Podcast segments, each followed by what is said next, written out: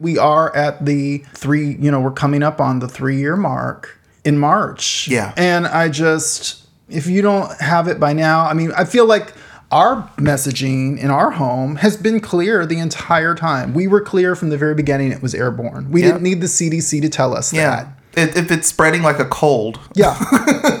we Duh, didn't yeah. we didn't need the CDC to tell us that because like we know things about how things spread. And we also know that in other countries in other communities like that aren't US, like when people get sick they put on masks. Like that's Yep. just Yep. part of the culture. And so that wasn't a stretch either. And there was yeah, there was all this stuff about before does- that- does it need to have a filter in it? Does it need to be triple layered? What kind of you know material is it supposed to be? And then it's like, oh, don't wear and that was such a quiet, like, don't wear a cloth mask anymore. Like now they're being a little bit more Yes. you know, but yeah. And I guess the few things I do want to say before I just don't want to talk about this anymore is just one, wear a mask. Wear a mask. Wear it over your fucking nose and mouth. I, I'm, I'm less insulted if you just don't wear a mask, honestly, than if you wear it and oh, you're a noser. yeah, don't everything's coming out. Yeah, I just okay. You know, there's that.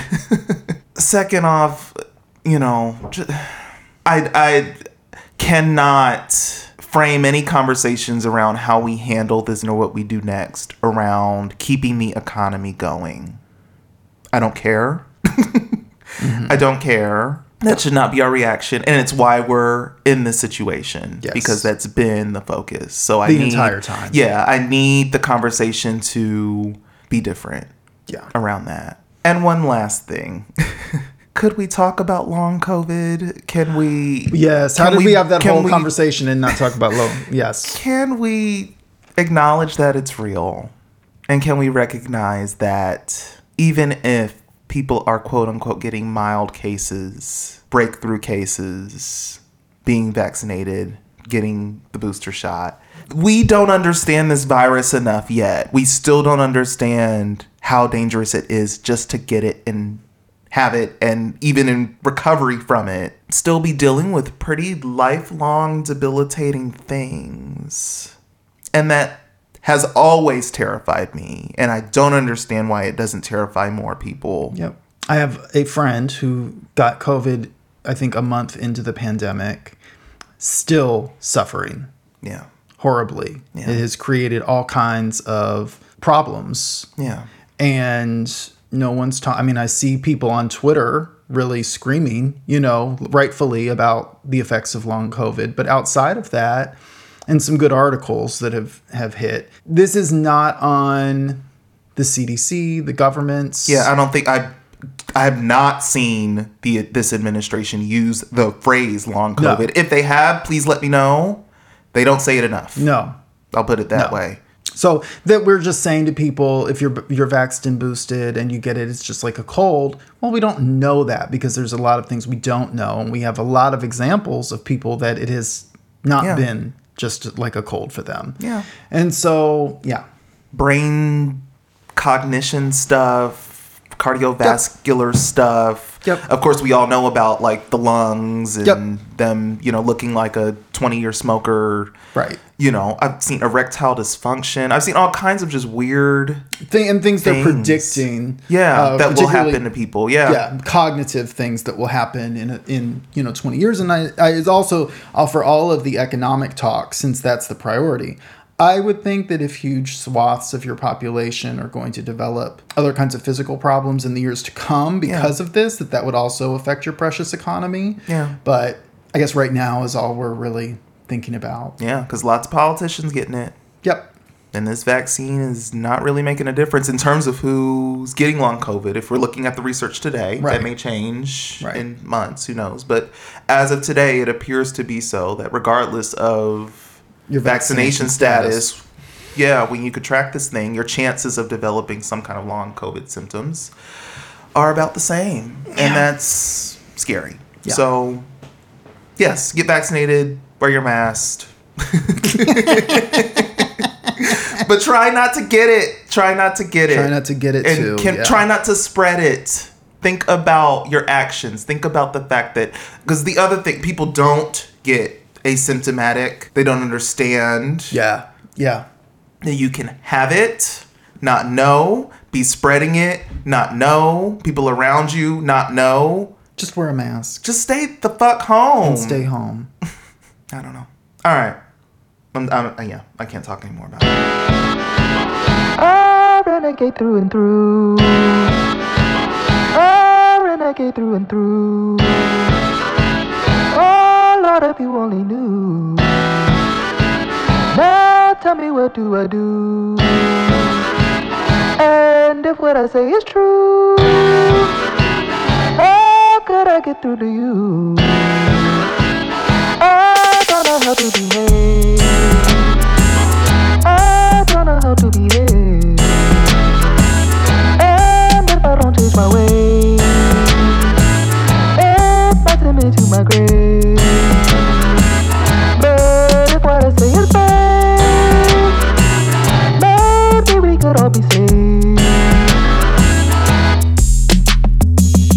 Welcome to Outlaws Evidence of the Unseen, exceptional stories and conversations that weave history, religion, arts, and politics into the fabric of our greater cultural narrative. I am Ray Currington, singer, songwriter, and producer. Tim Dillinger, gospel and CCM historian, essayist, and sometimes singer. And if you like the show, uh, be sure to subscribe and tell everyone you know to tune in as well. And if you feel so inclined, please rate and review the show on Apple Podcasts. This helps more people find us. And uh, yeah, we're just going to continue with our conversation. We started out talking about praise and worship music. And then uh, in the last episode, we did a whole review of the film, uh, The Jesus Music and uh, we wanted to now really talk about one artist in particular that we feel like their story just completely encapsulates everything that needs to be talked about when you're talking about the Christian music world, um, navigating that, uh, the hardship of that, being brilliant in a world that doesn't uh, recognize your brilliance, overcoming scandal. I can go on and on and on, but you know, why why do you feel like it's important, Tim, to talk about Andre Crouch?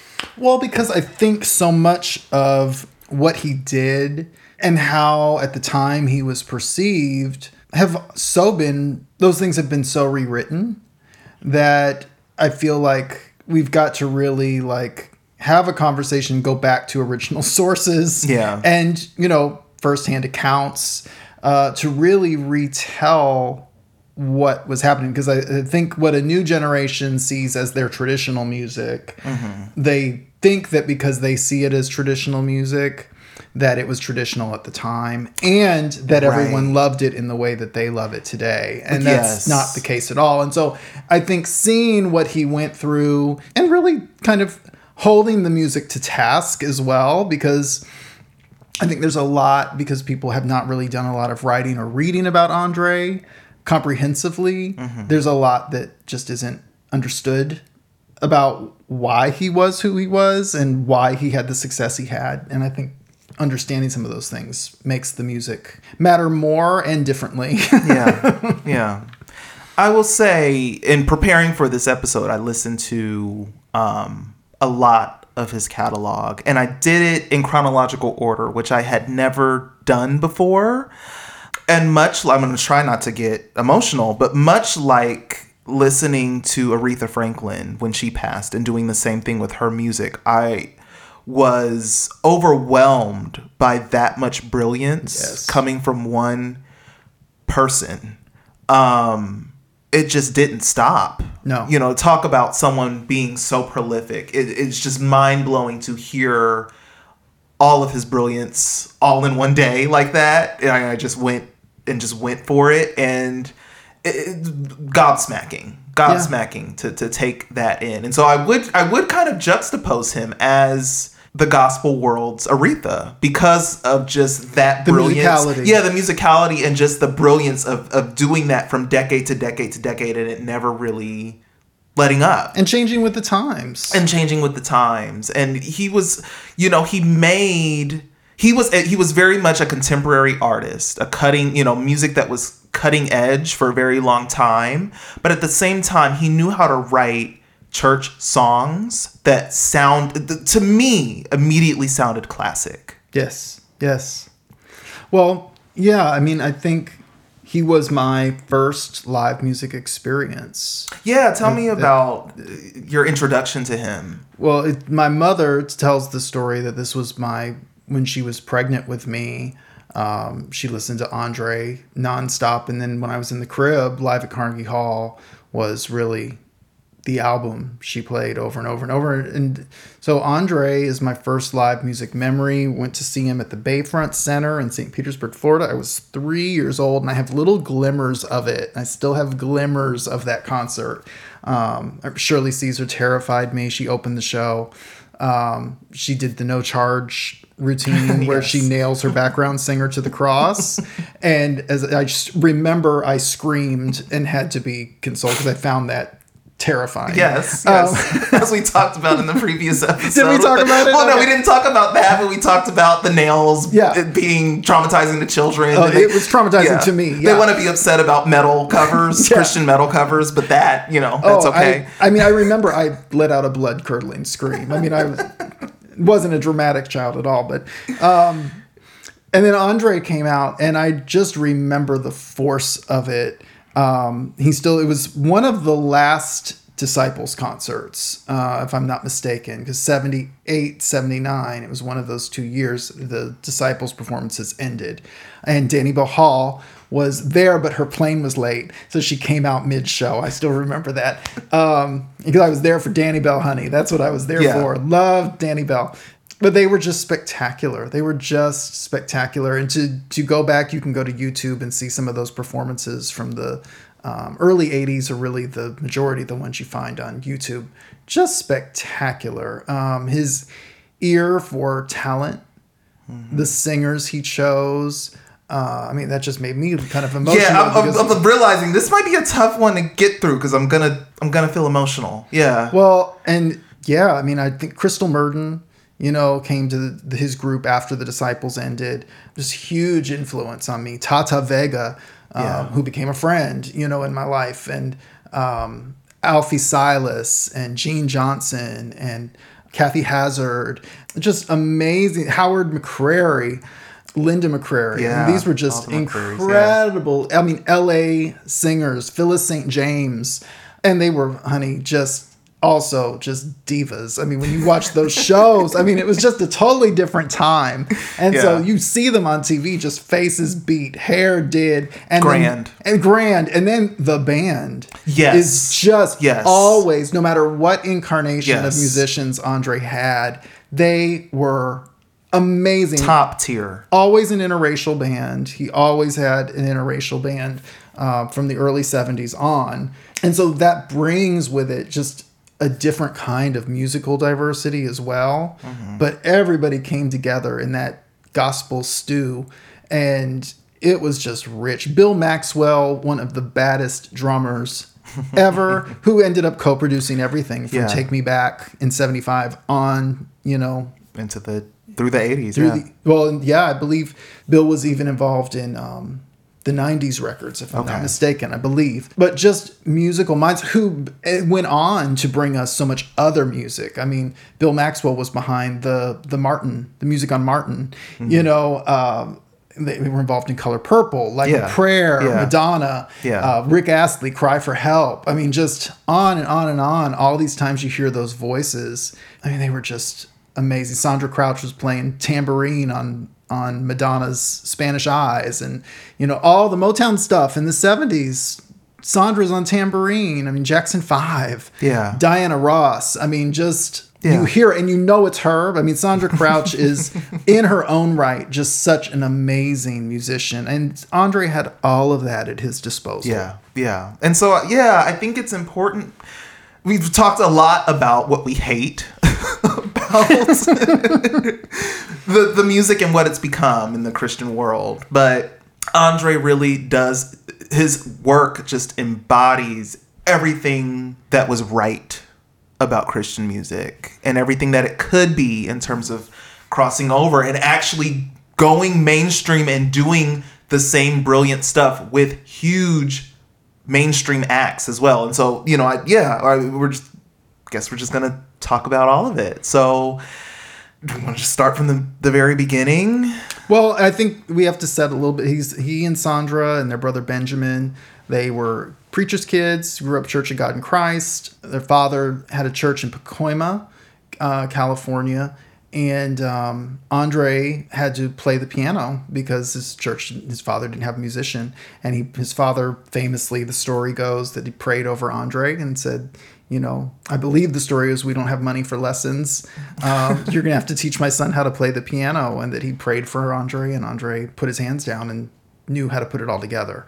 Uh, that's the story. That's the and story. so, um, at the as a teenager, he wrote uh, at James Cleveland's home at a barbecue his first song, "The Blood Will Never Lose Its Power." You imagine that being your first song? First song. It was at a, a barbecue at James Cleveland's home. There were a lot of other artists there. Albertina Walker was there.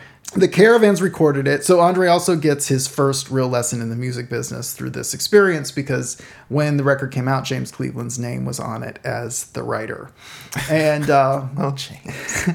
so Andre uh, never told this full story in public that I'm aware of, but there I saw him on TBN in the 80s and he didn't name names, but he said that someone had put their name on the song and he looked at the camera very slyly and said, "But we had to straighten that out."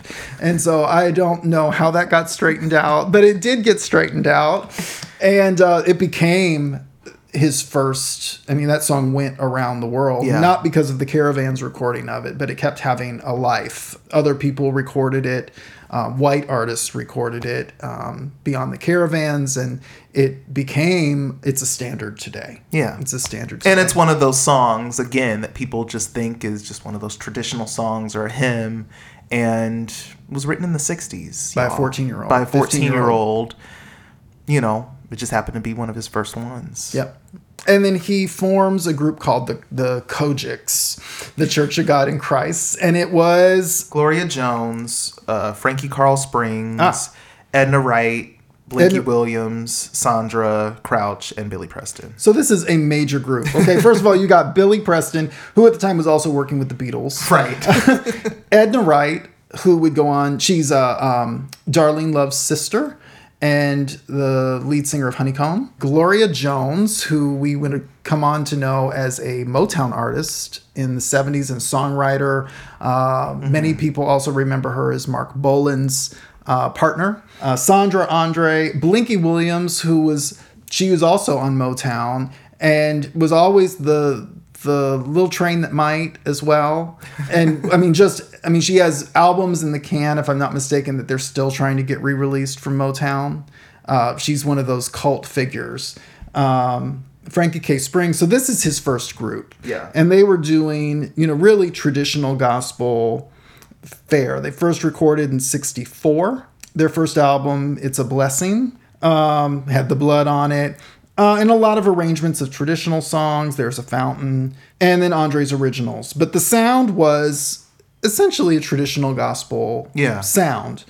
And so at 68 he comes back as andre crouch and the disciples take the message everywhere. It consisted of sherman andrus who would go on to be a part of the imperials and Andrus Blackwood and Company. Billy Thedford, who would stay with the Disciples for many years and then make some incredible records in the late 70s as a soloist.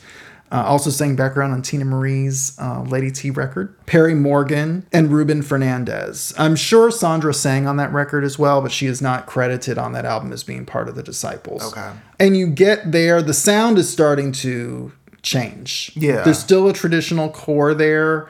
Um, he re-records the blood Yes. on that record. Precious Lord, the Thomas Dorsey song. the Thomas Dorsey song, Wade in the Water. spiritual. But it was very groovy. Yes. it was a groovy album. It it it's totally informed by what pop was doing in the late 60s. Totally. It sounds like the association or the mamas and the papas to me. And so, you know, if you were wanting a fifth dimension record, but in a gospel context, like that was it. That was it. Yes.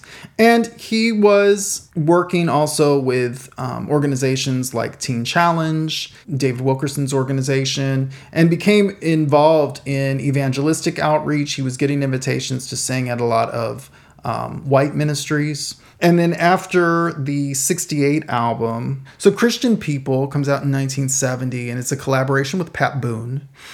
Um, which is an interesting story because you know Pat now today there's all you know always been talk about Pat getting the you know hits on Little Richard songs and all this so it's Yeah. interesting that he's then used as a platform to introduce Andre Crouch to a broader audience. Yeah. Um, the version of the group at this time also included a young Tramaine Davis, who would become in just a few years Tramaine Hawkins Yeah. Um, Singing. singing. I mean, you really get. And we had gotten Tramaine on, you know, the Oh Happy Day album, you know, with uh, Joy Joy, her solo there, and um, now we get her on Andre. Yeah. So it's interesting. She had her hand in both of the most, you know, known to be progressive Christian gospel groups at the time, Yeah. and this scores them a Grammy nomination. Yeah. the First one.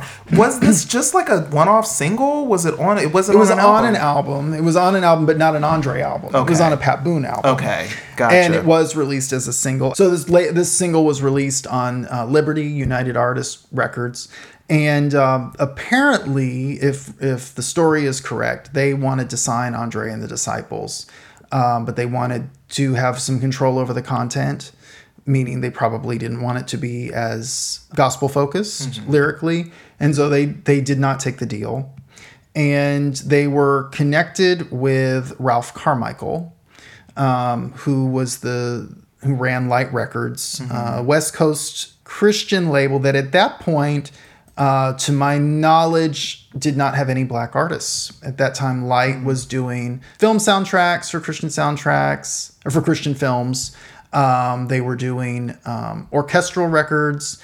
Uh, Ralph Carmichael was an orchestrator. And so he was doing like big band Christian projects as well. And the early Jesus music musicals, uh, a lot of which were written by Jimmy and Carol Owens, were on Light. So that's the actual early stage of Light Records. So they bring Andre Crouch in and they up his production in an incredible way. But it was very Jackson 5-ish almost in some ways. Keep on singing, I think was the the only one we really get with that kind of sound. Yeah. Well, soulfully too. It had like a Motown kind of thing to it. That's right. Yeah. Yeah. And um, Andre really didn't have a hand in the production. Those records were produced by Bill Cole. Andre didn't really like not being a part of the production. Keep on Singing, though, had massive crossover hits. And by crossover, I mean to white people. Yeah. My Tribute, To God Be the Glory. I don't know why. I hate that people Love- get that song, the name of that song wrong too. Hate it. Yeah, yeah. It's, it's um, called My Tribute. I guess you could add the the hyphen of To God Be the Glory, but Yes. anyway, go ahead. I've got confidence. I'm going to keep on singing. Jesus every hour, he'll give you power. So these songs became popular on Christian radio um, because you have to remember back then singles were put out with no picture on them. Right. And so the the Christian radio stations did not know these were black people. And so I've got confidence became a breakout. I mean, Elvis recorded it Yeah. um, huge deal. And so Andre starts getting bookings for the group to go sing, and they would show up, and the audiences would be aghast because they were black people, and this had not happened before. Hmm. And so people would walk out, they would be insulting. And that's what he faced off on in his early success. Faced off with was showing up, people not knowing he was black because he had a different kind of sound. He had a polished sound that white people could mistake as theirs. Yeah. they toured pretty incessantly because again they were in with organizations like david wilkerson's teen challenge which gave them a route. The jesus movement was happening which we also talked a lot about in the last episode. And andre really benefited from the jesus movement in that there were now younger people who didn't have a lot of the same kinds of hangups as their parents Yeah. and so Andre was also able to do a lot of outdoor events that weren't dependent on churches, prisons, youth groups, you know, and so he they made it work. The disciples made it work. Soulfully had Through It All, which again, just one of those songs that you hear all the time in churches and you would think is older than it was. Yes. yes. Everything Changed is my favorite. I Yeah. love that one because it's so. I mean, you really get the effect Sly Stone was having on Andre during Yes. this time because there's also like a psychedelic element on this record that was kind of controversial yeah, for people. Yeah. It was very genre defying. Totally. The whole yeah. This one and the album before it, you know. And the album before that one. Like these early records just were just good music. And Andre was singing Andre really sang on Yeah. those for early records. He was really singing. It won't be long. You don't know what you're missing. These were all just became. I mean, mantras in the Jesus movement. I mean, these songs were just incredible corrallers of people, and you really get that. I mean, these are so contagious. Yes. Um, yes. and 72 was also the year that uh, he performed at Explo 72. And so you're also getting, by the time he does the solo album, Just Andre, the same year in 72, you're then getting Bill Maxwell and the band Sonlight, who became Andre's band. They became the New Disciples. Um, Andre also did The Tonight Show during this period with Johnny Carson, which was a huge first for CCM. Just Andre, again, Bless the Lord, O my soul, Right. which they still sing today Yeah. by some miracle of God. Um, if heaven was never and was it called Bless the Lord or was it called Bless His Holy Bless His Name? Holy Name, Bless yeah, it's Holy another one that has like two names. It and does. People just call it whatever. if heaven was never promised to me, I love that one. Love. love it. People would never write or sing a song like this ever today. No. We should cover it. and there is a great clip uh, if you look up Andre Crouch. Uh, there's a concert he did in the early '80s on TBN that is on YouTube, and Kristle Murden sings the poo out of this. Um, you should find it. It's, yeah, it's great. Yeah, Uh, as we said, first solo album, and second Grammy nomination. Yeah, so yeah, there he's in. Yeah. He's in. and it doesn't let up after that. It just is continual music. Just Well, I've got to say, he was also doing some really progressive things at the time because here he is. He has an interracial band. He's traveling around the country, going to places like Mississippi. Um, at the time, the other thing uh, in 72, he had only white woman that was ever in the Disciples, Reba Rambo, uh, was traveling with him. and that was a whole other thing, just that they had not just white men in the group, but a white woman traveling with these people. It was a thing. It was a real thing. You can see that story on my Substack. Um, God's music is my life. But I think that's you know, there's so many other things that happened from just touring, being on the road. They were they had a their own bus already at this point. They had bought uh, the Rambo's old tour bus, and so they're. I mean. They weren't traveling by van like a lot of at this point. A lot of gospel groups were still traveling in cars. Yeah. And they actually had a a bona fide a bona fide Yeah. bus. I mean, this is that's the kind of um, revenue they were already getting just Yeah. from being on the road so consistently. Danniebelle Hall had joined the group during this time, going into she wasn't on live at Carnegie Hall. She came into the group just after that, and the ad- that album came out in '73. Yeah. Um, so live at Carnegie Hall, this is the album. This is the talk- album. This is Yeah, the yeah, album. yeah. Okay, go ahead. I think the big song, well, two big songs I think that people know from this record Jesus is the answer. Um, and also Can't Nobody Do Me Like Jesus. And again, like staple. Like Yeah. that's where the, that's where the song comes from. This this this record. Well, and you really do, from start to finish, this record is an experience. And this was, it starts with these young people leading a Jesus chant at the beginning. And it's just non stop. It is so well edited. Mm-hmm. A, it just feels like you are rolling through it. Yeah. And it is like, woo, like you were there, like you feel it. Yeah. Um, just an incredible, incredible uh, album. At that point, he had Blinky Williams was in the group, um, Sherman Andrus, who led uh, their cover of Dottie Rambo's "He Looked Beyond My Fault." Sandra's in the group, playing that tambourine and singing, and she also co-wrote, which people don't talk about. She co-wrote "Jesus Is the Answer" Okay. with Andre.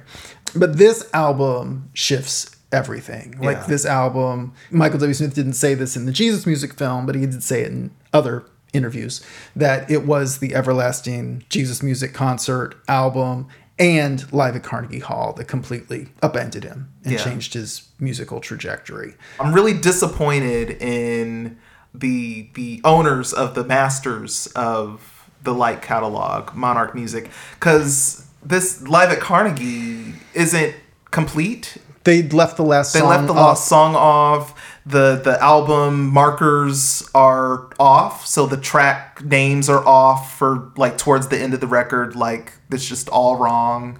Can we fix that? And can we get good remasters of these albums finally? Yeah. Like they're putting up CD transfers from the 90s and this catalog deserves so much more than that. Yeah, because there's just so much brilliance in there. Yeah, they sound like vinyl rips. Some of them. Yeah. original cover scans would be nice. Yes. Not just the scans of the CD inlays from the 90s as well. It's it's just really tragic that this is how they're throwing this incredible, music Incredible music. up on the internet. It deserves so much more.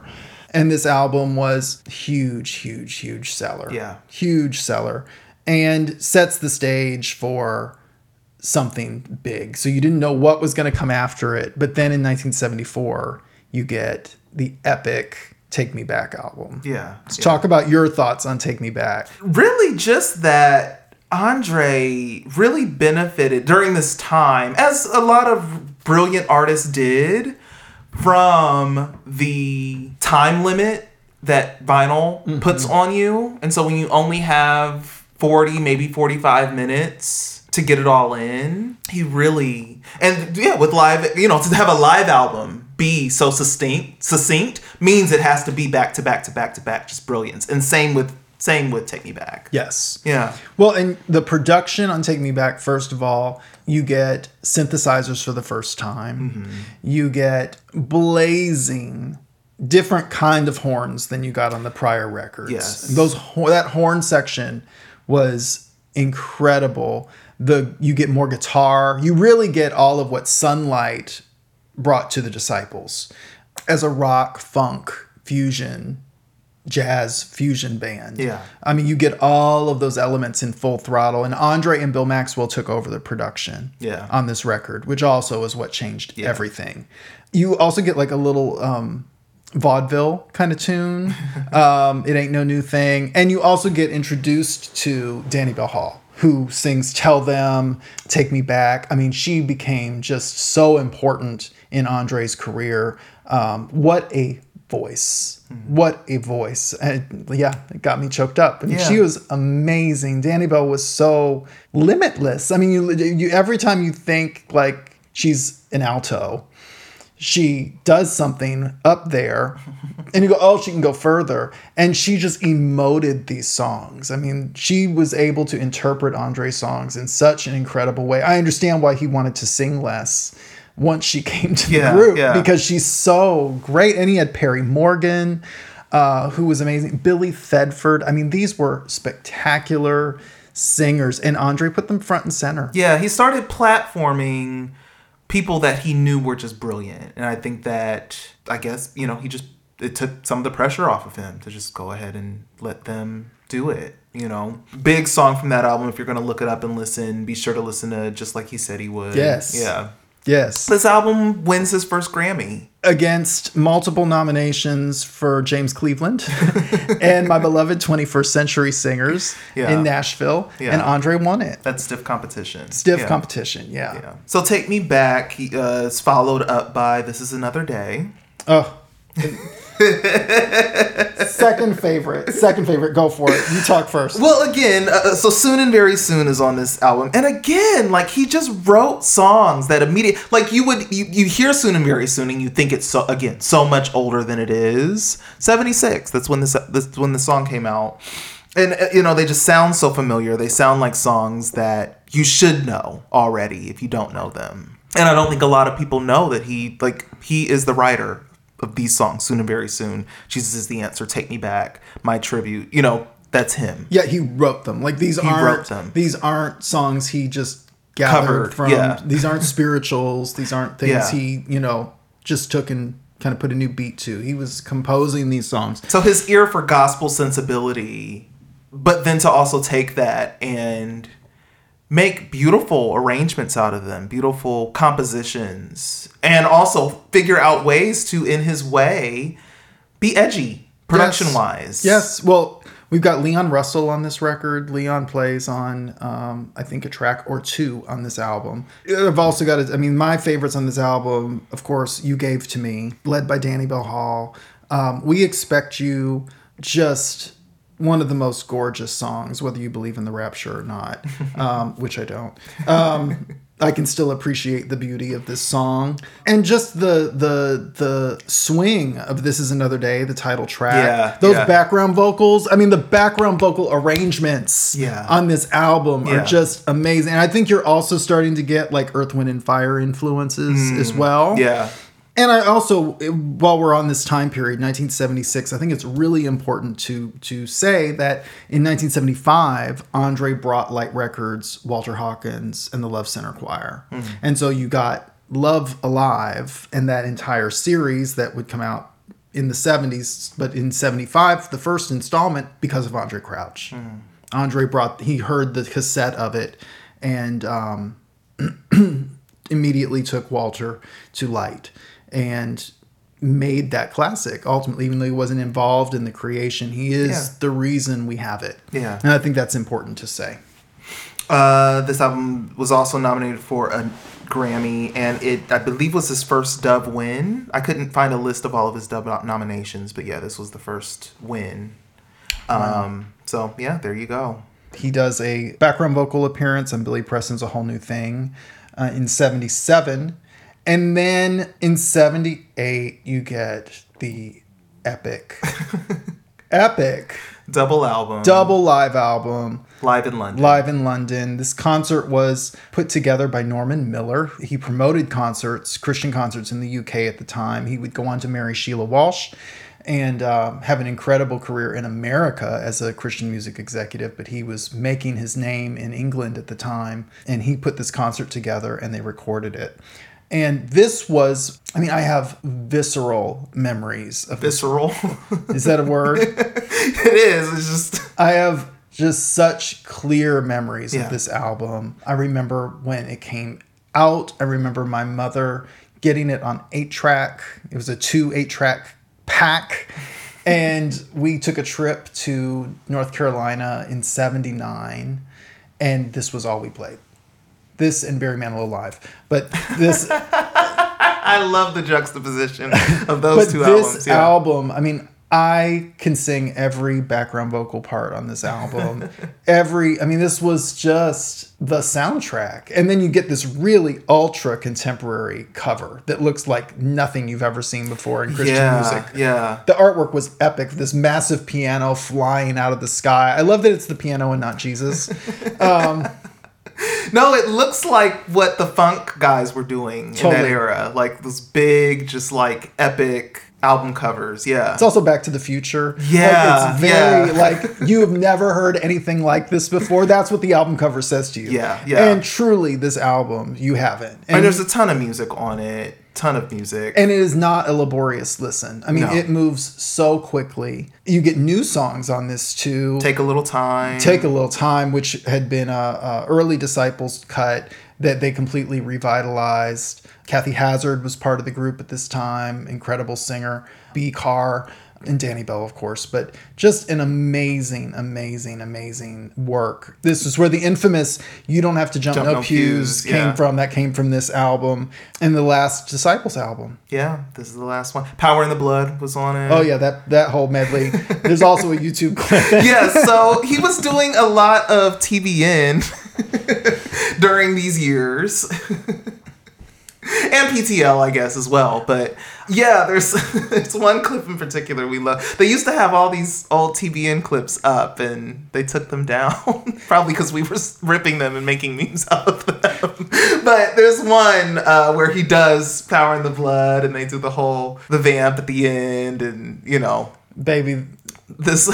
Miss White Lady gets happy, honey, and it all just flailing, flailing. Just- It's the best. It's the best. and yeah. that is on YouTube. You can still find that on YouTube. Yeah. We'll have to do links. Um, and this is a you know, but I, now's a good time I think to start talking about how the criticism yeah, really escalated during this whole period because there's a real rewrite that the black church just loved Andre through all, Through these, all years. these years, And yeah. these were hard years for him and it's documented. I mean, he talks about this in every interview he did uh, about how criticized he was. And that criticism really was not coming from the white audience. The white audience was eating this up. The criticism was coming from the black church. And he really took that to heart. And so the more and more secular, and plus he was getting so much secular acceptance. He's this at this point he's performing on the Grammys. Yeah. This was his second Grammy win, by the way, live in London. Yes. and Um, another Dove win as well. Yeah. And the fact that the disciples end at this time it gives him an opportunity to show us a little bit more about what's happening for him. And so you get in 79, I'll be thinking of you. And Which is his second solo album, his first in like Seven seven, years, years. yeah. Yeah. and I think we start to really see there's a to me when I listen to this album, I hear a real sadness Yes. in Andre that uh, you don't really notice in the disciples work because you're getting all of the exuberance from everybody else and so you don't really get the focus on Andre. Yeah. It's a little melancholy. It's melancholy and I Beautiful. he talks about how I'll be thinking of you really came from that criticism. In 1980 there's a 1983 interview that he does and there was we'll touch on this but there was a he was arrested um, for drug possession in 1980 uh, suspected of drug possession in 1983 82 rather. But he talked about that song. He said I think people had started looking at me as a spirit. It seems like their hands would go right through me as if I was a ghost. I'd say to somebody, That's a nice car. Where did you get it? And they'd say to me, God gave it to me. Uh, no one could talk to me like a real person. Everybody had to be spiritual. I couldn't let people know that I was really hurting, that I was really lonely. All my loneliness went into my music, into songs like I Want to Be Closer and I'll Be Thinking of You. People needed need to be touched and cared for. Me too. But as soon as someone would try and give it to me, I'd pull back. I'd been fooled into thinking that I had to do all the giving. And so to me, I'll be thinking of you really. I mean, with that song, Touch Me, there's no hatred in God, Yeah. dreaming. You know, these were all just really looking for you. Even the upbeat songs just had this tinge of sadness in them. And we really got that in 1979 with I'll Be Thinking of You. Yeah. That entire record, which to me, though, is a landmark record. Yes. Uh, the production, it sounds like a Steely Dan record. yes. Yes. I mean, it Yes. is. He's got Philip Bailey on this record. On I've Got the Best. Uh, Stevie Wonder on harmonica, and I'll be thinking of you. All the LA, the great LA session players were on this record. It is again just relentless. I mean, every single song. There's not a, there's not a skipper. Yeah. Two of the other big ones, uh, Jesus is Lord. Huge. and uh, the Love Medley. And I really want to just say, like, I'm just going to throw some names out there Donald Lawrence, Kirk Franklin, Richard Smallwood, Myron Butler, Tommy Sims, Israel Houghton, Anthony Brown. When I listen to this album, I hear what all of them got from him. But it's so much better than what all of them did with it. Yes. And so, if you love any of those artists, if you see any of them as the pinnacle of what gospel music has to offer, listen to I'll Be Thinking of You. Yes. Well, and I think, and I want to hop on that point because I think, you know, my question then becomes like, why is what they bring us not as convincing? And I love what all of them have done at some point or another. Yeah. Why is it not, though, at the same level? And I really do think that there's an emotional intelligence that is lacking in everything that has come since Andre. I mean, Andre was clearly feeling very deeply uh, because we also know that the depths of those feelings, good and bad, are what make great art. Yeah. And so I think there's a certain just intensity to which he was experiencing life, the the horrible criticism, um, the ostracism, and the heights of success all at the same time. He was funneling it into these songs and really just so smart uh, about how he could write these things in a way that were still reaching people. They weren't so specific to him, but they were his story. Yeah. And I think he was also willing to let the questions be in the music. Much like we said in the previous episode with uh, Bill Gaither talking about praise and worship and how, you know, you're ignoring like the 50 or the 85% Yes. of the other Psalms that are introspective and, and Contemplative. Thank you. That. And, you know, Andre's music was doing that or finding ways to do that among all the other things. And I think he was also willing to bring in brilliant musicians, both the singers and the players, and allow them to expand his original thoughts around it and make it even more gorgeous than what his vision probably started out was. Well, and one of the things he always critiqued was the the the story in the songs. I mean, he in all of his interviews that I've read, he consistently talked about why are we so reductive in how we're writing our experiences. And he really he was really down on traditional gospel music for that reason. Uh, at that period he was really um, critical of what people were writing about and the ways they chose to say it. He was really critical. But his answer was not to just make sappy praise and worship songs either. That's right. Yeah. That's right. He was you know, innovating. I also think it's also um, vital to talk about the support that he was for other artists. I mean, by this time, one of the reasons I'm pretty sure the disciples had to end, Danniebelle Hall had a successful solo career by this time. And she was out on her own, and she really did that because of what Andre gave her. There are stories that are, you know, have been in interviews and documentaries through the years about Andre being financial support to other CCM artists that were struggling, uh, putting people beyond the Hawkins. I mean, he helped the Archers, uh, major CCM group. He helped them with their first record, write, wrote, writing for them. He, at this point, he's now starting to write for other people like Shirley Caesar and you know contributing these one-offs to people who he just wanted to help out. Yeah. And I think that's a really lost art. Yeah. The, the the sense of competition is not that heightened Yeah. that you can see other people's value. Yeah. Speaking of, we'd be remiss if we didn't mention his uh, participation or you know, involvement in the Lord's Prayer That's right. in Well, 1980. 1980 Grammy Award winning record, in which he was also nominated as a solo artist in that category. and ended up with a win, anyways. Uh, so in 1980, Reba Rambo and Dony McGuire composed a musical of sorts called The Lord's Prayer, which took a line from each of the, the um, Verses. a line from the Lord's Prayer and wrote a song about it. And had the Archers, BJ Thomas, um, Cynthia Clawson, Walter and Tramaine. Uh, they were all on that record and performed on the Grammys that year. Yes. And they won. Andre's song on that record is so, it's the continuation of the whole Steely Dan thing. So much so that on the liner notes for the Lord's Prayer, Dony said, Steely who? to Andre. So that was clearly really conscious. Yeah. Fourth Grammy win Yeah. This is where things once again escalate for Andre because Yeah. he gets a uh, deal with Warner Brothers separate from his light contract. He didn't have to break his light contract. They worked out a way for him to also have an agreement with Warner to do a different kind of record. And so Don't Give Up.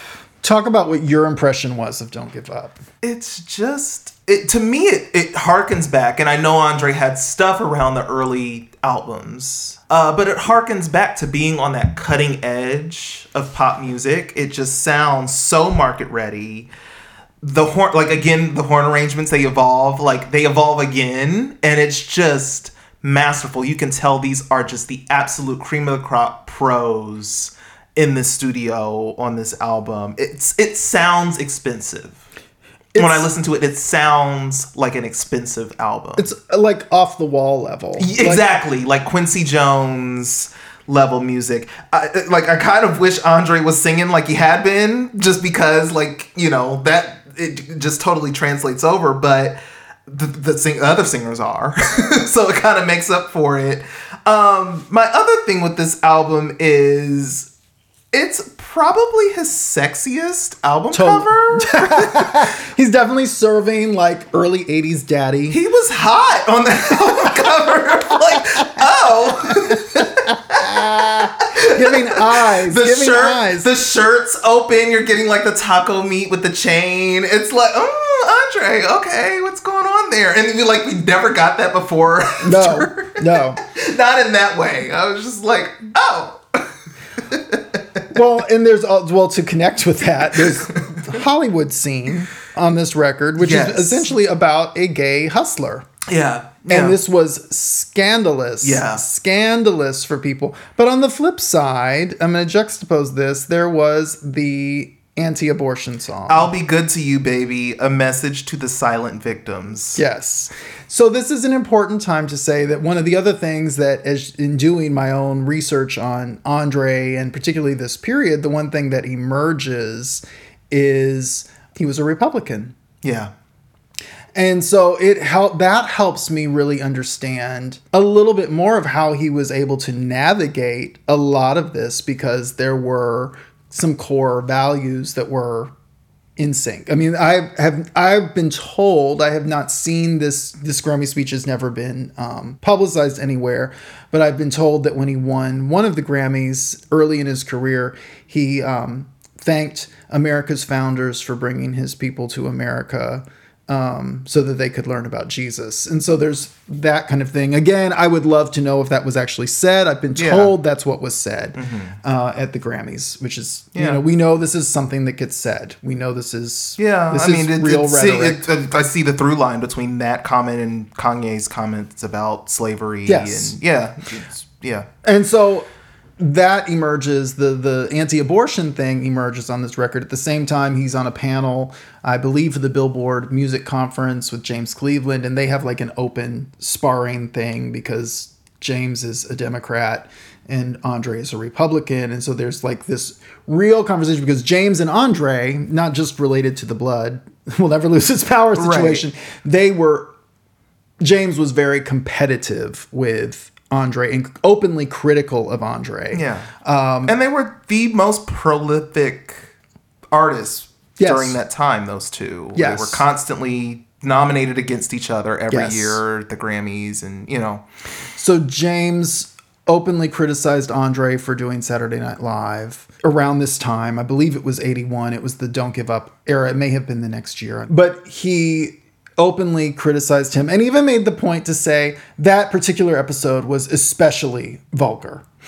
As if like Andre had some control over right, Yeah. what they were gonna be poking fun at. Yeah, And so this was also something Andre was experiencing. And I think that's important to, you know, know and contemplate as you listen to this music because it's also very uh, in other ways it I, it would seem that Andre was actually more conservative than James. right, right. and so Yeah, this was, you know, he was criticized for this being what was considered a sellout album. That's right. selling out. he also does the Jeffersons during this time. Mm. He does uh, Solid Gold. These are all really scandalous things. Yeah.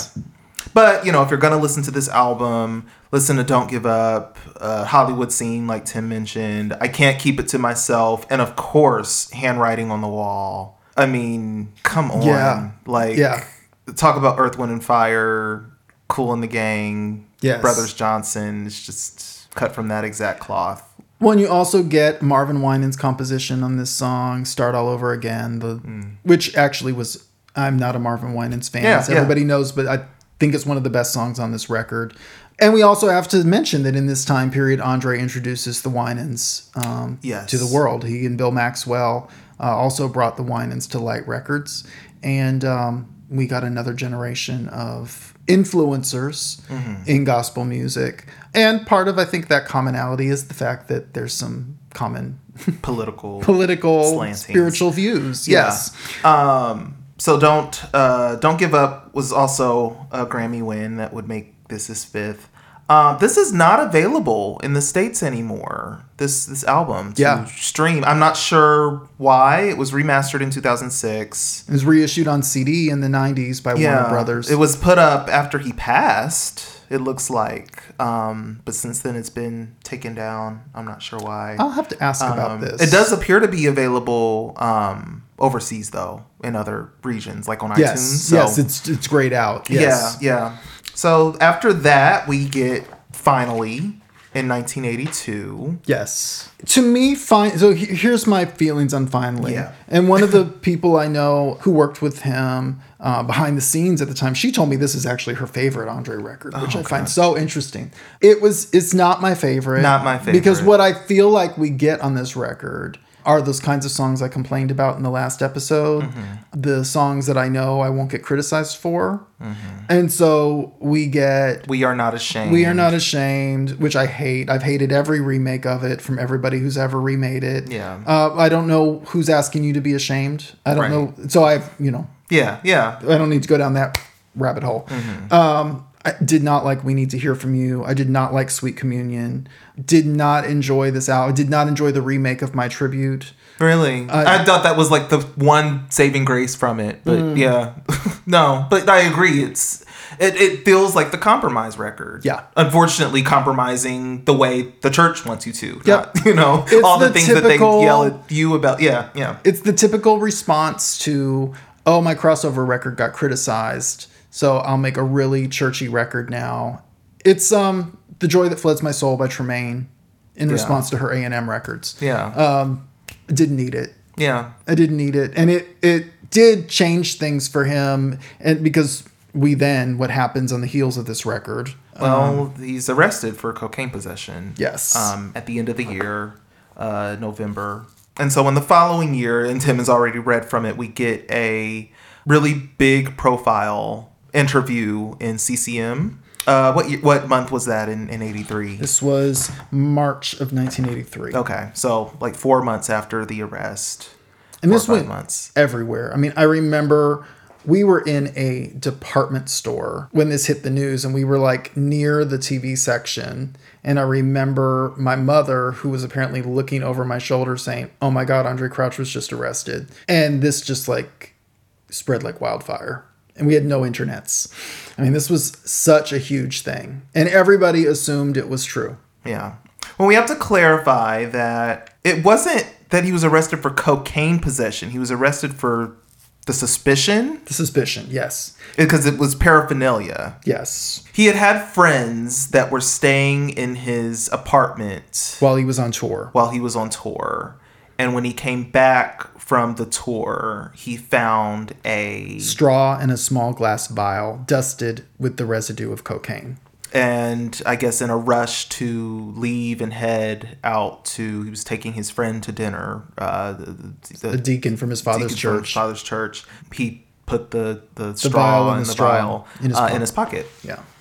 And so he got pulled over, one of those routine In black LA. man LA pullovers, and they searched his person and found the vial and the straw. And there were some other like weird things that they thought were weird that weren't weird. If Well, you he know simultaneously had the other thing that happened was that he had been given some Cambridge soup, or no, he had purchased some Cambridge soup, the Cambridge diet, the Cambridge Yeah. diet soup, which was a powder, mm-hmm. and it had spilled out of the, the container. So it looked like there was. It looked like there was Coke. white powdery Yes. substance in the back. Yeah, and he had like a keyboard and other things like in his trunk. They just, for whatever reason, they thought it was suspicious looking. Yes. So um, he gets arrested. And this feature is really interesting to me. It's like a four page spread. The charges were event- were dropped. Johnnie Cochran was his attorney. Yeah, there you know they couldn't. There wasn't enough Yes. with that for them to press charges further. So, but it, you know at that point it was too late. It was all over the news and everywhere. So and doing what church people do, it was believed. Mm-hmm. And it just, to me, you know, when church, we, you got to understand the psychology of church people. And so when you are on the cutting edge of something, there is an assumption that you are also doing all kinds of other things. Mm-hmm. And so it just, to, to me, that sealed his fate yeah, with church people. Yeah, When yeah. I, I, uh, the, one of the early statements before they even start talking. And who was the writer or the interviewer? His name was Davin Seay. Okay. So yeah, Davin wrote wrote uh, before before we even get uh, bits of their conversation. Even if the charges proved to be false, fear lingered in many hearts that deep damage had been done to the integrity of the church in the eyes of a watching world. And I I thought this That's was end quote. yeah, that's the quote. I just thought that was such an odd perspective to hold cuz I guess I think about myself growing up as a Christian or growing up in the church and never feeling like any of the scandals that were happening, you know, Christian scandals that were happening would hurt the witness power of the church or hurt my witnessing power, whatever. uh, ju- Just the framework of that is a little lost on me, but this is also pre Bakker scandal. Yes. And, you know, I didn't have millions or billions of dollars staked on the perspect the, the perception of Christians. So Yes. I think when when that is the case, I think things do look differently. You've got a lot of pastors and industry executives wanting to do damage control. Well, and I will say, I mean, he was at the the good thing for Andre was that he was at the perfect label home because Light did not have the same rigid sense of gatekeeping mm-hmm. that the other labels had. And so, I mean, it's really important to say that Light had signed Reba Rambo on the heels of her divorce or in the midst of her divorce, and it did not it did not matter to them. She won a Grammy, you mm-hmm. know, with her second Light project. Mm-hmm. Um, Light had the Res Band, which was a Christian left band, you know, always progressive. And so I think on that level, he didn't have to worry so much about if he was going to have a, a record deal, but I think he did have to worry about who was going to keep buying his records. Yeah. Another quote Does the merciless magnifying glass under which we place our public figures render these men and women larger than life and less than human? Yes. Does that need to be a question? Well, and it would be echoed in 1987 in this very magazine by Leslie Phillips, you Yeah. know, when she left, because that's one of the reasons she cited was the expectations of the audience, of the figures to be larger than life and less than human. And Yeah. she ultimately, you know, wasn't verbatim, but pretty much. I think that is something we see even to this day, Yeah. except when they don't care, Yeah. you know. Yeah. And but back then that was that expectation was very real. This was especially funny to me, this quote. Another question in the article. Does the biblical warning that leaders incur a stricter judgment apply also to entertainers? and I, uh, it was funny about it to me, aside from the whole biblical warning piece, is that we would never hear Christian artists, gospel artists described as entertainers today. They have completely Oh, they quickly cleaned this up. eradicate. They've eradicated that word Yes. from what they do, Yes. which is outrageous to me because but you are you are an entertainer but no it's ministry Yep. minister the article doesn't touch on this at all but i find it fascinating andre's willingness to speak about his feeling pressure to lose weight mm-hmm. we don't get that very often a from christian artists b from black men men period black men James Cleveland didn't care. Right. but we heard like Kanye West say it. It's so interesting the comparison I'm I'm having between the two of them. But like he got liposuction. You know, he was open about that. Well, and Andre. The article described him as stocky, I think, right? Yes. Yes. And Andre talked about this on um, multiple television appearances. Mm-hmm. You know, weight and joked about it, but it was clearly real. Yeah, it was clearly, bothered him. Yes. Or he was, you know, feeling pressure either from himself or from others, Yes. which is why he had the Cambridge diet powder Yeah. in the first place in the car. Yeah. So I love that you had this thought. We were like about to talk about it yesterday, yesterday, and I said, no, let's just wait and talk about it on the show. The coded homosexuality or homosexual, uh, to me, both acquaintances in the article. You've got the, The old fr- rowdy friends that are staying at the apartment that caused the problem. They're the ones that leave behind the vial and the straw. Um, he said, "From before things got better, my friends from before things got better." Hmm, what's what does that mean? Um, and they're not Christians. He made sure that you know they're not Christians. Asked to use his apartment is how he phrased it. He didn't say stay at. What are they using it for? It was just weird language. And then also this deacon of his father's church that he's promised to take to dinner and he arranged to meet me at my apartment. Eh, I don't know. Maybe I'm just reading.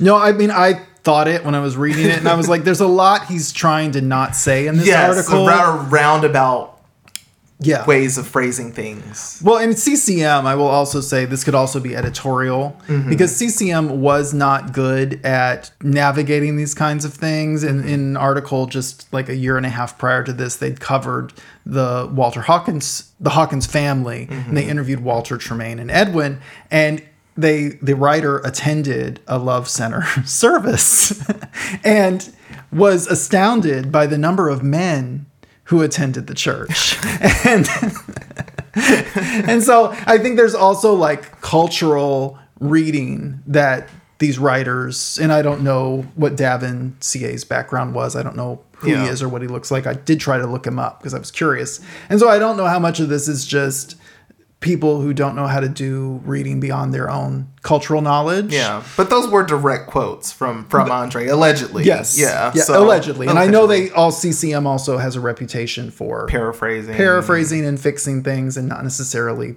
talking to the artist about it. Well, yeah. Well, there you go. But he's he's quoted again. Take that with a grain of salt as saying about these friends that were staying in the in the apartment. Some people think a person would know what I represent and just act holy, but they don't.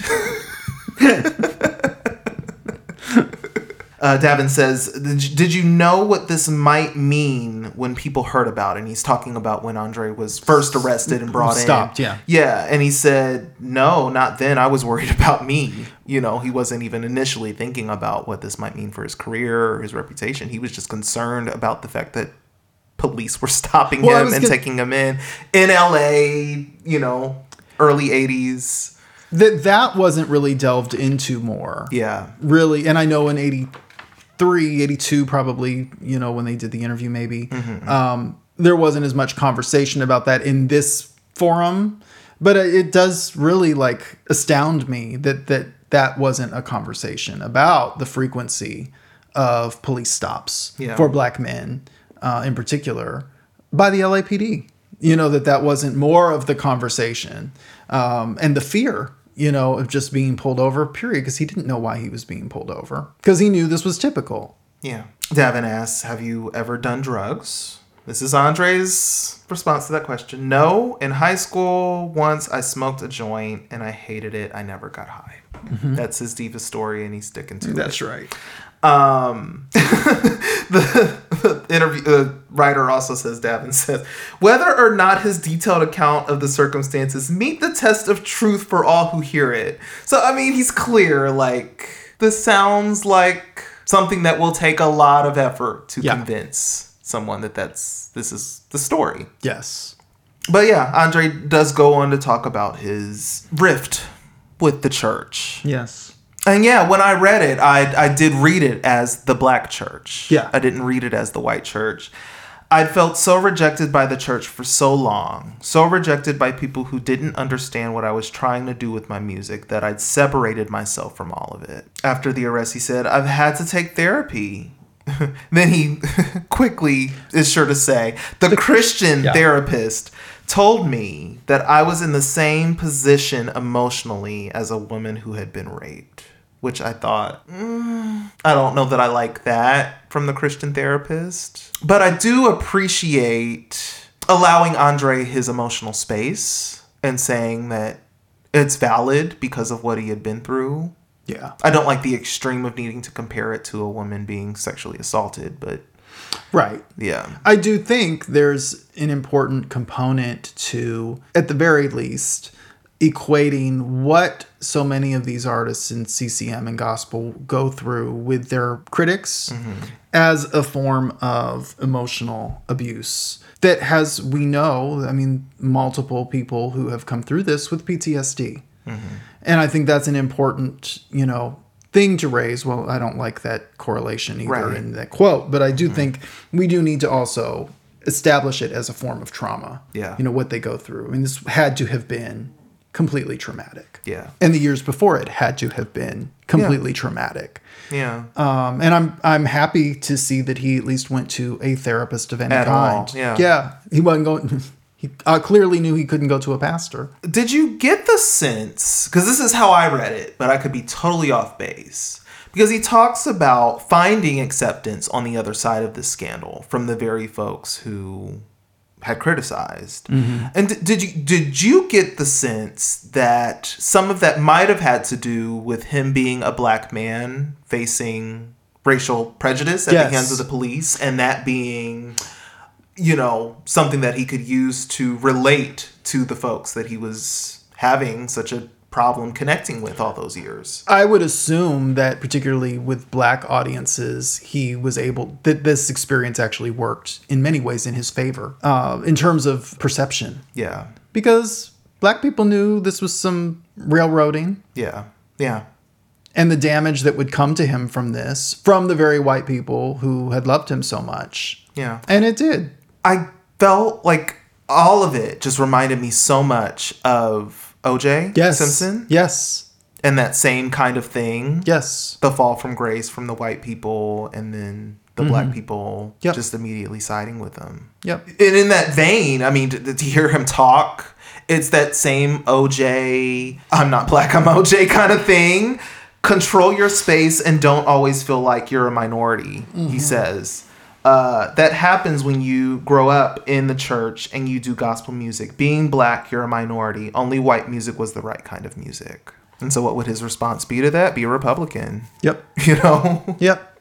So I feel like, you know, for all the things he doesn't say in this article, you're getting a lot of what make up his psychic nature Yes. and all that goes into that. Well, and they've also always he's always told the story that his a lot of his musical tastes came from the juxtaposition of his mother and his father. His father loved gospel, mm-hmm. his mother loved soft music.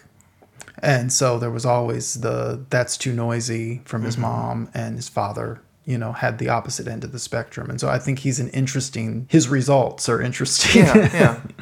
Yeah. Because they're not just musical. And he talks about being tired. He talks about being tired. It's easy to get tired of the hoopla, jumping down the aisles and making every song a fast song. Yes. Is what he says. Yes. Well, and it's interesting though because on the heels of this, he produces Sandra's first record. Yeah. And Sandra's record is a completely geared to the black church Yes. record. Yes. And Sandra's uh and it's yeah, not because we can't do a whole episode on Sandra, but I loved Sandra's emergence mm-hmm. as an artist because Yeah. We discover she is a great songwriter mm-hmm. on her own. Her work as a choir director, she was amazing, and she was bringing. I mean, classics. He's worthy was mm-hmm. huge, huge, huge, huge, um, and managed to cross over to the white church as well. Andre makes a little appearance on the record, and I feel like his presence on this record is also a message because he had not been on a traditional gospel project Right. like since the COGICs, basically. and so it's an it's a smart PR subliminal apology tour. You know, Yeah. it's like and it goes around the world because it's on this record that won a Grammy. Yeah, I do feel like it was his way of kind of passing the mantle to her and just kind of saying, because I mean, yes, it wasn't traditional, but at the same time, you know, when you listen to Live in London, when you listen to Finally, you know, it's it, he's trying to appease something. Yes, yes. And so I think this is where he lands. He just goes, well, let my sister have it. And she ruled the 80s. Rolled it. Yeah. I mean, you know, so yeah, I, I totally agree. And this was, you also get though the same singers because yes, it's the church choir, but it's also composed of people like um, Gene Johnson and Tata Vega and you know uh, Kristle Murden and all of these people that had come into his man his flock of singers. Um, so it becomes another place they get showcased, yeah. which is just a brilliant move. Yeah. And then he, in 84, comes back with his last record for 10 years. a decade. Yes. Okay, No Time to Lose. the minute it came out, I couldn't stop playing it. Because Got Me Some Angels, Yeah. first of all. Mm-hmm. That damn percussion solo. Uh, is so just again. I mean, I'm probably have run out of words and I'm just regurgitating the same adjectives, but the musicianship Yeah. on this record is like next level. It's it's not Don't Give Up. It's a different kind of production. Mm-hmm. It's a different set of songs. But it's still like 1984. Right. Like it is a 1984 record. So you've got Got Me Some Angels, uh, Kristle Murden with the Jesus Come Lay Your Head on Me, which Donald Lawrence would cover on Jesus Story uh, and Bible Stories in the 90s. Right now. Right now, which you get introduced to Tata Vega Ta ta on this album. the the genius that is Tata Vega, um, who and she was he thanks her in the liner notes for being responsible for a lot of the background vocal arrangements. Which, if you haven't ever listened to her Motown records, which were also part of the Jesus movement, you must go back. I mean, she is a genius, an unheralded genius in terms of background vocals, um, and you really get that on right now, and you get her right up front with just this voice you have never ever ever heard before. Um, You also get her on lead on Otis Jesus. Otis, which she got a Grammy nomination for. Uh, that's the song that kind of it's Tata- yeah, it's become a little internet famous because you know she did so many different uh, live performances of it, and there's one in particular where she kind of goes off and starts to giving a testimony in it, and Yeah, she well in many in many in you know having you know gotten to work with her for years and got a lot of great stories. But one of them was about how they never knew what she was gonna do when they did that song, and so the original ad lib queen. one night she like dropped on the floor and they thought she'd fainted and she was you know reenacting like ODing you know and this is all really real like she's not like she is dramatic It's not a gimmick. It's not a gimmick, it's just who it's she not is. at all Yeah. it's just who she is she is a you know she started in hair i mean she's a theatrical performer Yeah. and she embodies the story she's telling Yeah. so she becomes the woman at the well and what would a woman at the well in the 70s and 80s what would she have been doing Yeah. so it makes complete sense Yeah. um, so on this one, it's like nothing I did, nothing I drank, no man I did. Oh, Lord, Lord, Lord, nothing I did, nothing I tried, nothing I smoked, nothing I snorted, nothing I drank, nothing did me any good. Oh, Lord, even that food, the food, the food I put in my mouth wouldn't help me, Lord. the food the food. it's a, it's a great moment um, so what is jesus Always And remember. always remember which also got a grammy nomination Mm-hmm. and title track total 80s r&b realness Yeah. you know um, living this kind of life living this kind of life i mean just grooves for days and these singers were just incredible it was jointly released by warner brothers and light, Light. This was the last Light yes album. won a dove award uh, it's it is on itunes so you got to buy this sucker Well, you can probably stream it on Apple Music, but it's not on Spotify. Yes. And there's not official. It's not officially on like YouTube Music either. You can hear the songs, but other people have uploaded them. just buy it it's so yeah, good yeah. I, I do have to say the remasters uh, and Bernie Grundman did this remaster and Don't Give Up. I mean, they're just absolutely beautiful. yeah These two in particular. Light take notes because this is what you should have done with andre's catalog and the reason that Yeah. you got remastered on this was because warner brothers controls the master and did it Yeah, yeah. But all those previous ones could use it as well. But yeah, after this album, this is his longest hiatus from albums since he started. Yes. he was it was an album every year, every two years max. yep Um, but what does happen?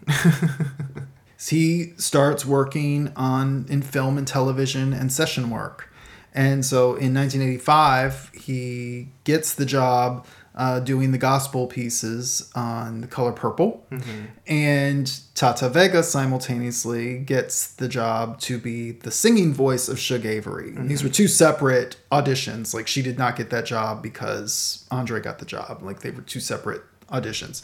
Uh, because I've read just this past week that James Cleveland also auditioned for the choir work. Hmm. Oh boy. Oh, um, oh boy. And so Andre composes God is trying to tell you something for this mm-hmm. film. which has become a culturally defining moment in mm-hmm. film. And mm-hmm. God is trying to tell you something is infamous. Yeah. You know, anything drag queens do, you know, Yeah. is just a part of the canon of pop culture, period. And, you know, The Color Purple, and we're going to talk about the other things he's on. I'm going to keep saying this probably over and over again, but he didn't just like cross over and start doing like moderately successful things in the world, quote unquote. Like, The Color Purple was an Oscar nominated film s- score, you know? yes. Yes. Yes. I mean, Tata Vega performed Miss Celie's Blues Yeah. on the Oscars. Yeah. Yeah. I mean, it was a huge, huge moment. And they bring in at the beginning of the song the Church of God in Christ. Yeah. The yes, the yes call, and so I it, I love just the the way he brought the past and the future together in a time capsule. the thing. authentic church yes, to it. Yeah. yes. Um, 1986, you get that Amen theme song composed by Andre and I believe Bill Maxwell, sung by Vanessa Bell Armstrong. She sang, look, you know I love Vanessa. and like that song, like 60 seconds, just completely capture the church. Yeah. Greatness. Just Yeah, greatness. In 85, Sandra did her second record mm. as well. Andre plays on it, and of course, you know, I believe co produces it. But I think it's an important record to raise because Sandra really benefited from. She had Tata Vega on three tracks on that record. So, all these, again, these singers that Andre is corralling, mm-hmm. Sandra's also reaping the benefits from with We're Waiting, which is her second amazing record.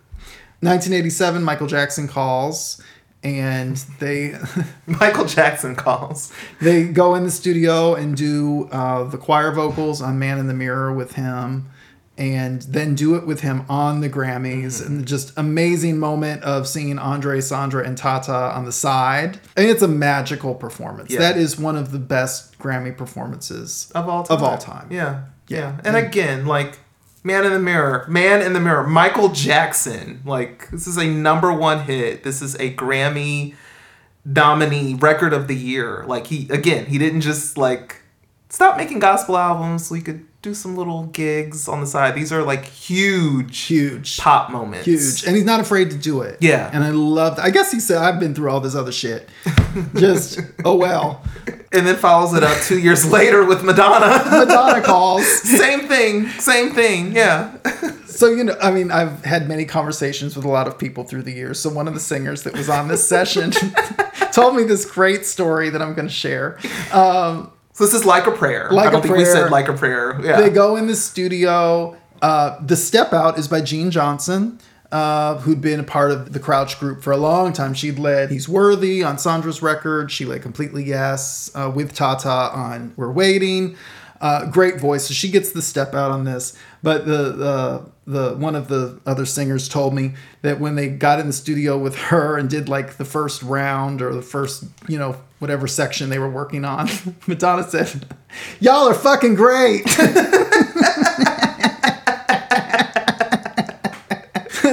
and they made history. And they did not do the video.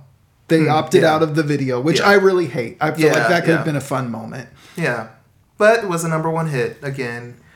Um, also in 89, uh, he's on Quincy Jones's Back on the Block. That's right. Two songs. He was the, the vocal arranger and, and choir conductor on both Back on the Block and The Places You Find Love. And that album won Album of the Year at the Grammys. Oh, Rick Astley, 1991. Never Gonna Give You Up calls him.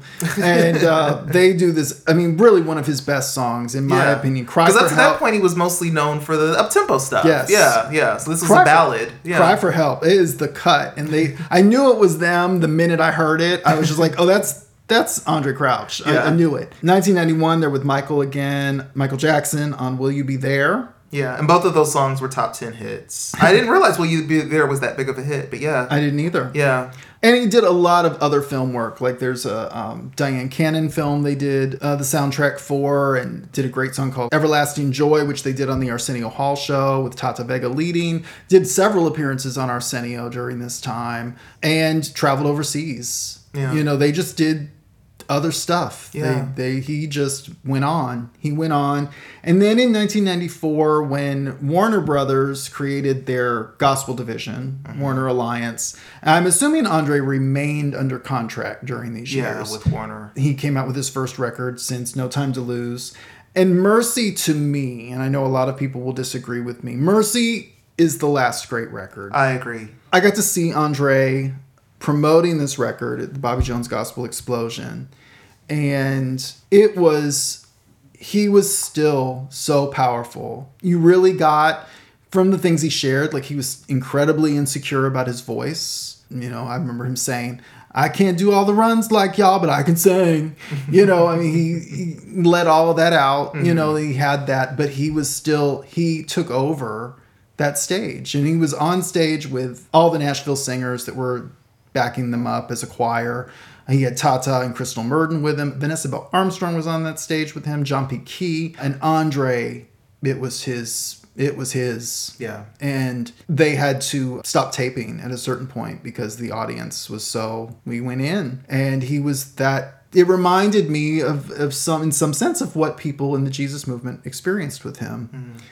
Because it was transcendent. Uh, he came out and did a set of songs from Mercy, but it was those old songs that really sold the audience and redeemed him to the audience who had not really thought of him since the arrest, really. You know, no time in the No Time to Lose era. Yeah. Um, they only knew the songs that had lived in their churches. And by that time, he starts getting a different redemption arc because by then his songs had really become staples. Yeah. People had enough people had covered them in gospel music and he became a part of the traditional gospel lexicon. Mm-hmm. But Mercy, I feel like gets really overlooked Yeah. because they were still contemplative um, Songs. Yeah. songs. I mean, The Lord is My Light with El DeBarge Yeah. is one of the greatest moments ever. yeah. It's just that Andre magic. It's that Mm-hmm. perfect song that, in many ways, is just one of the Psalms, Yeah. But there's a magic to it that just works. What were your favorites? Well, other- really big ones from the album. Uh, Nobody Else Like You. Uh, Joe Sample plays uh, piano Yes. on that one. Beautiful solo. That solo. Give It All Back to Me. Tata again. Uh, stepping out on that one. And Mercy, the title track. With Uh, Tata again. Yeah, with Tata again. It's also important to mention this is the first album with Quest. Yes. Was also That's a right. part of that Warner That's right. deal. To me, this album is the first album, and this won his seventh Grammy. It's the album that is the first one that feels like it's selling Andre Crouch, the composer, or Yes. Andre Crouch, the producer. It's a it's a producer's album to me. It's not so much Andre Crouch, the artist. Yes. And so it, it's like he, in doing all that work with Quincy Jones, he soaked that up and made his version of Back on the Block. because you get all of these voices again. You Mm-hmm. get Kristle Murden on multiple songs, who we also forgot to mention in 1980. Uh, Andre and Bill Maxwell produced a solo album on Kristle Murden Mm. that should have been much bigger than it was in the CCM market, but. Really go back. That one is available. It's been remastered. You should get it. It's available everywhere. But it's an incredible Andre Bill Maxwell collaboration of their songs. Again, just the volume. But Yeah. Mercy, to me, like you get Kristle, you get Tata, L, and you get Andre. His voice has changed, but there's fun stuff. Just to think, think that somebody can love some, somebody like me.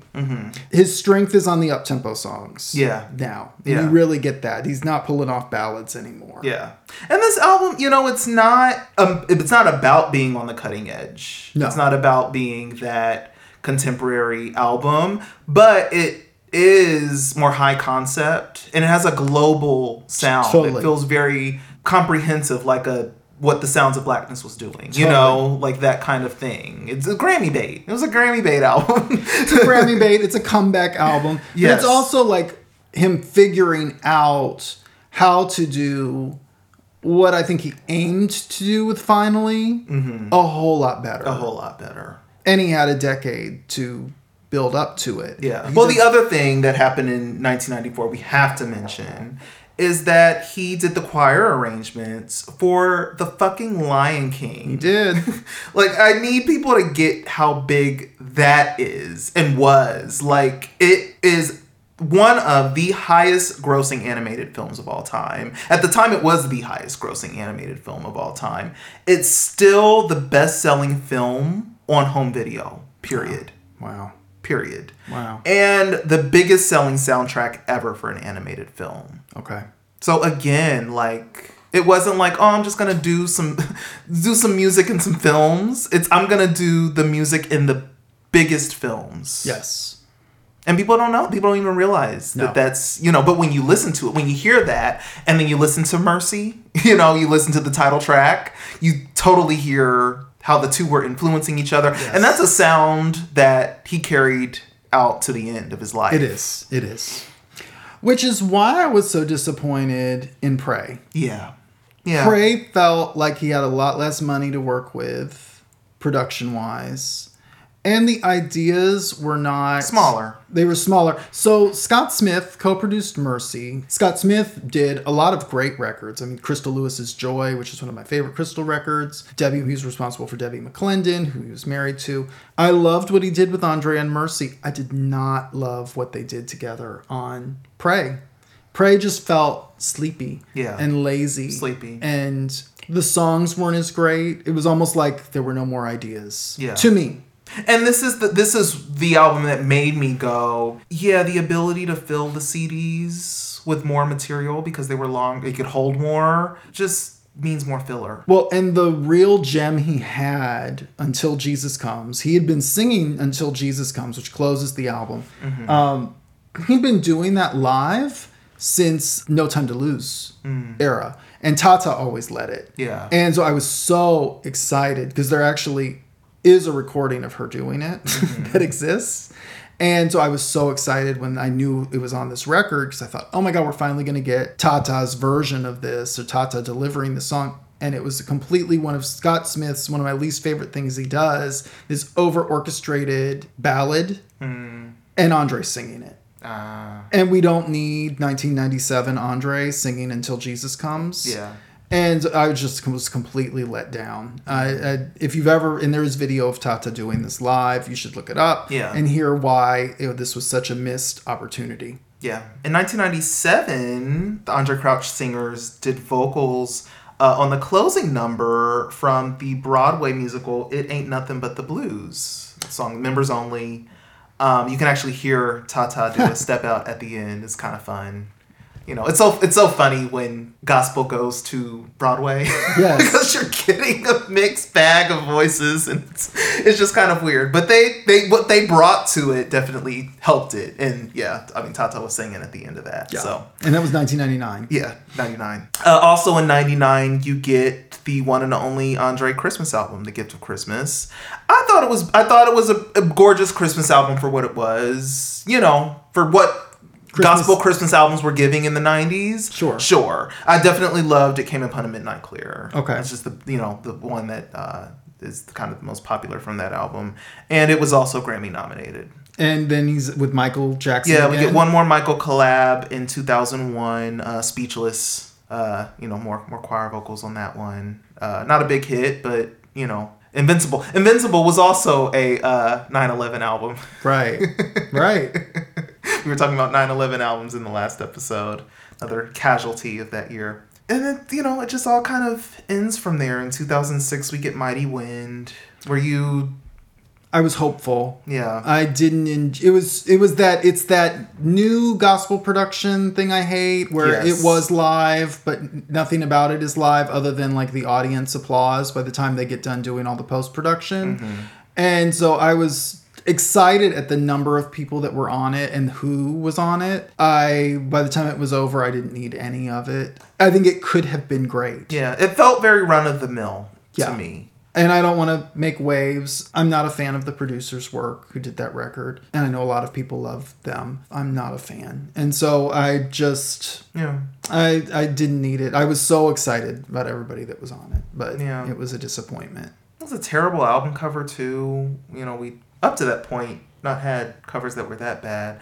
The hair hat. Yeah, that's the era of the hair hat that really emerged. Yeah. He'd been wearing caps, you know, Yeah. up to that point because he had a lot of stuff around his hair. Yeah. Um, and yeah, it, it just to me, you can tell there's a lot going on. I know there were, I think, health problems Yes. were really amped up by that time. It was, it was, I just, it made me more sad. It was one of those records that just made me sad because I could feel there was other stuff happening, and they wanted to get a record out, and Yeah. I understand that. It just was disappointing. Was that a distribution deal with Verity? I don't know. I'm not sure how that all worked out. Another kind of break, and then in 2011 we get the last album, The Journey, uh, which had probably his biggest hit on gospel radio, Yes. black gospel radio.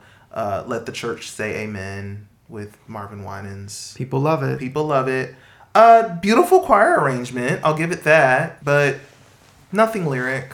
No, nothing lyric.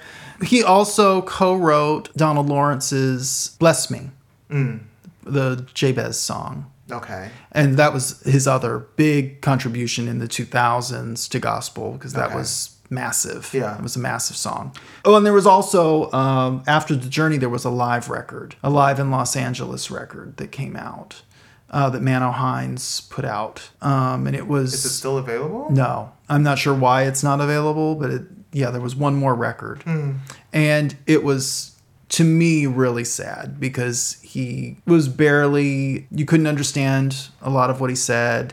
He kind of just stumbled around, and um, the singers carried it, but it was again that overproduced. Overproduced, yeah. I think for obvious reasons, but Yeah. it was just disappointing, and maybe that's why it's not available anymore. Yeah. But it was the fusion of the singers he'd worked with through the years and new people like Gerard Woods. I just didn't need any of it. I, I'd like to see people go out on a high. Yeah. And I just feel like It was sad to see these be the last years. I feel like we could have been, you know, great with Mercy. He pastored. He and Sandra spent um, the '90s through the end of his life pastoring their father's church. After their father and their brother died, they took the church over, and Sandra still pastors it today. And I had no idea she played keys too. She's so you, you see their webcast and she's up there playing, and she just did it all virtually through the pandemic. Should we discuss the funeral? So Uh, Andre died um, in 2015. yes. Uh, he was 72. Yes. There was a very long uh, memorial concert. A lot of beautiful recollections from people. And it was great to see on that platform just all the singers. Like we got to see Edna Wright. We saw, you know, all the people I've named. I mean, they were all there. But it was also, to me, his death really felt like truly, in the same way when Walter Hawkins died, it just felt like the end of an era, like the real end. And there were all the people up there who were trying to connect what they do to him mm-hmm. of the newer generation. Mm-hmm. And I just don't get it. Yeah. And that's this generation to me. And that's the other thing that really happened at the funeral. They really rewrote it as if he defined the sound of the church through all of those years. And I don't really believe that. No.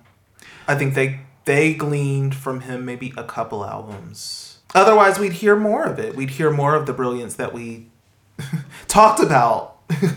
Well, I think I and, and I don't want to sound just like you know sourpuss and sad sack, but I just feel like hearing that Andre had horns and strings and tight production doesn't mean because you have horns and synth strings and really overdubbed background vocals on your project means that you're a descendant to what he did. It just means you heard something you liked about his work because there's also like the construction of a song. Mm-hmm. There's also the heart of the delivery of those songs that I feel like and being inventive. I mean, when I listen to what he did all those years, like I said, cutting edge, just really intentional, progressive sonics. Yep.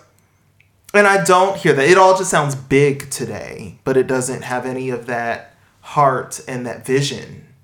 big and hollow. Yeah. And I think there's definitely plenty, as we have done throughout this conversation, there's plenty to critique. But I do think that somebody that has this massive of a body of work deserved way more than they got in the Jesus Music documentary. Way more. I would like to hear more thoughtful conversation from these so-called disciples of his work. I don't mean people that were in the disciples. No, I mean no, like yeah. his so-called musical descendants. Like I would like to hear more thoughtful conversation about exactly what it is you think you hear Yeah. when you listen to this, to this music and what it makes you feel.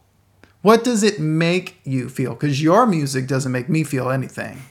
So we need to do you know Fairfield Four's that dig a little deeper uh, because I just I'm not hearing it and I'm not convinced. And so that's the part of the funeral that was also really sad to me because I just saw a lot of stake claiming Yeah. for narrative's sake. And that's probably judgy of me, but it's how it felt. It's how it felt watching it. Just a lot of specialness. We talked a lot about what Andre did right. A lot of the moves that he made that were so transcendent. What would the outlaw version of Andre Crouch look like? We wouldn't be a Republican, for one thing. Wouldn't. that anti abortion song would not have been on Don't Give Up. Well, I was gonna say, I think a rebel, you know, an outlaw version of Andre would have made "Don't Give Up" times maybe twenty. You know, "Don't Give Up" could have been a turning point. I think if he'd made a different set of decisions, because I think there was so much concern about how the church audience perceived him. I think there was so much concern over that that at a certain point it muddied the work. And so I think, as we always say, it seems like we say at the ends of these shows, like the real rebel, the outlaw version would have been to say, I'm going, as he said on uh, one of his songs, I'm going all the way. And just really, you know, I feel like I quote Cissy Houston in every episode, but tell him to kiss your ass and keep on walking, you know, mm-hmm. because we hear the potential of what he did in the 80s, yeah. you know, throughout with other people. Yeah. In the early 90s. Yeah. Yeah. And I feel like we would have ended up with a possibly a very different end result. I feel like this whole trying to take this kind of vision and success and remain in relationship with the structure of the church Yeah. always proves to be fatal Yes. and dysfunctional. Yeah. And I think that, you know, what we see of Andre at the end really is the result of that struggle. I mean, you can see in the pictures from Mercy on,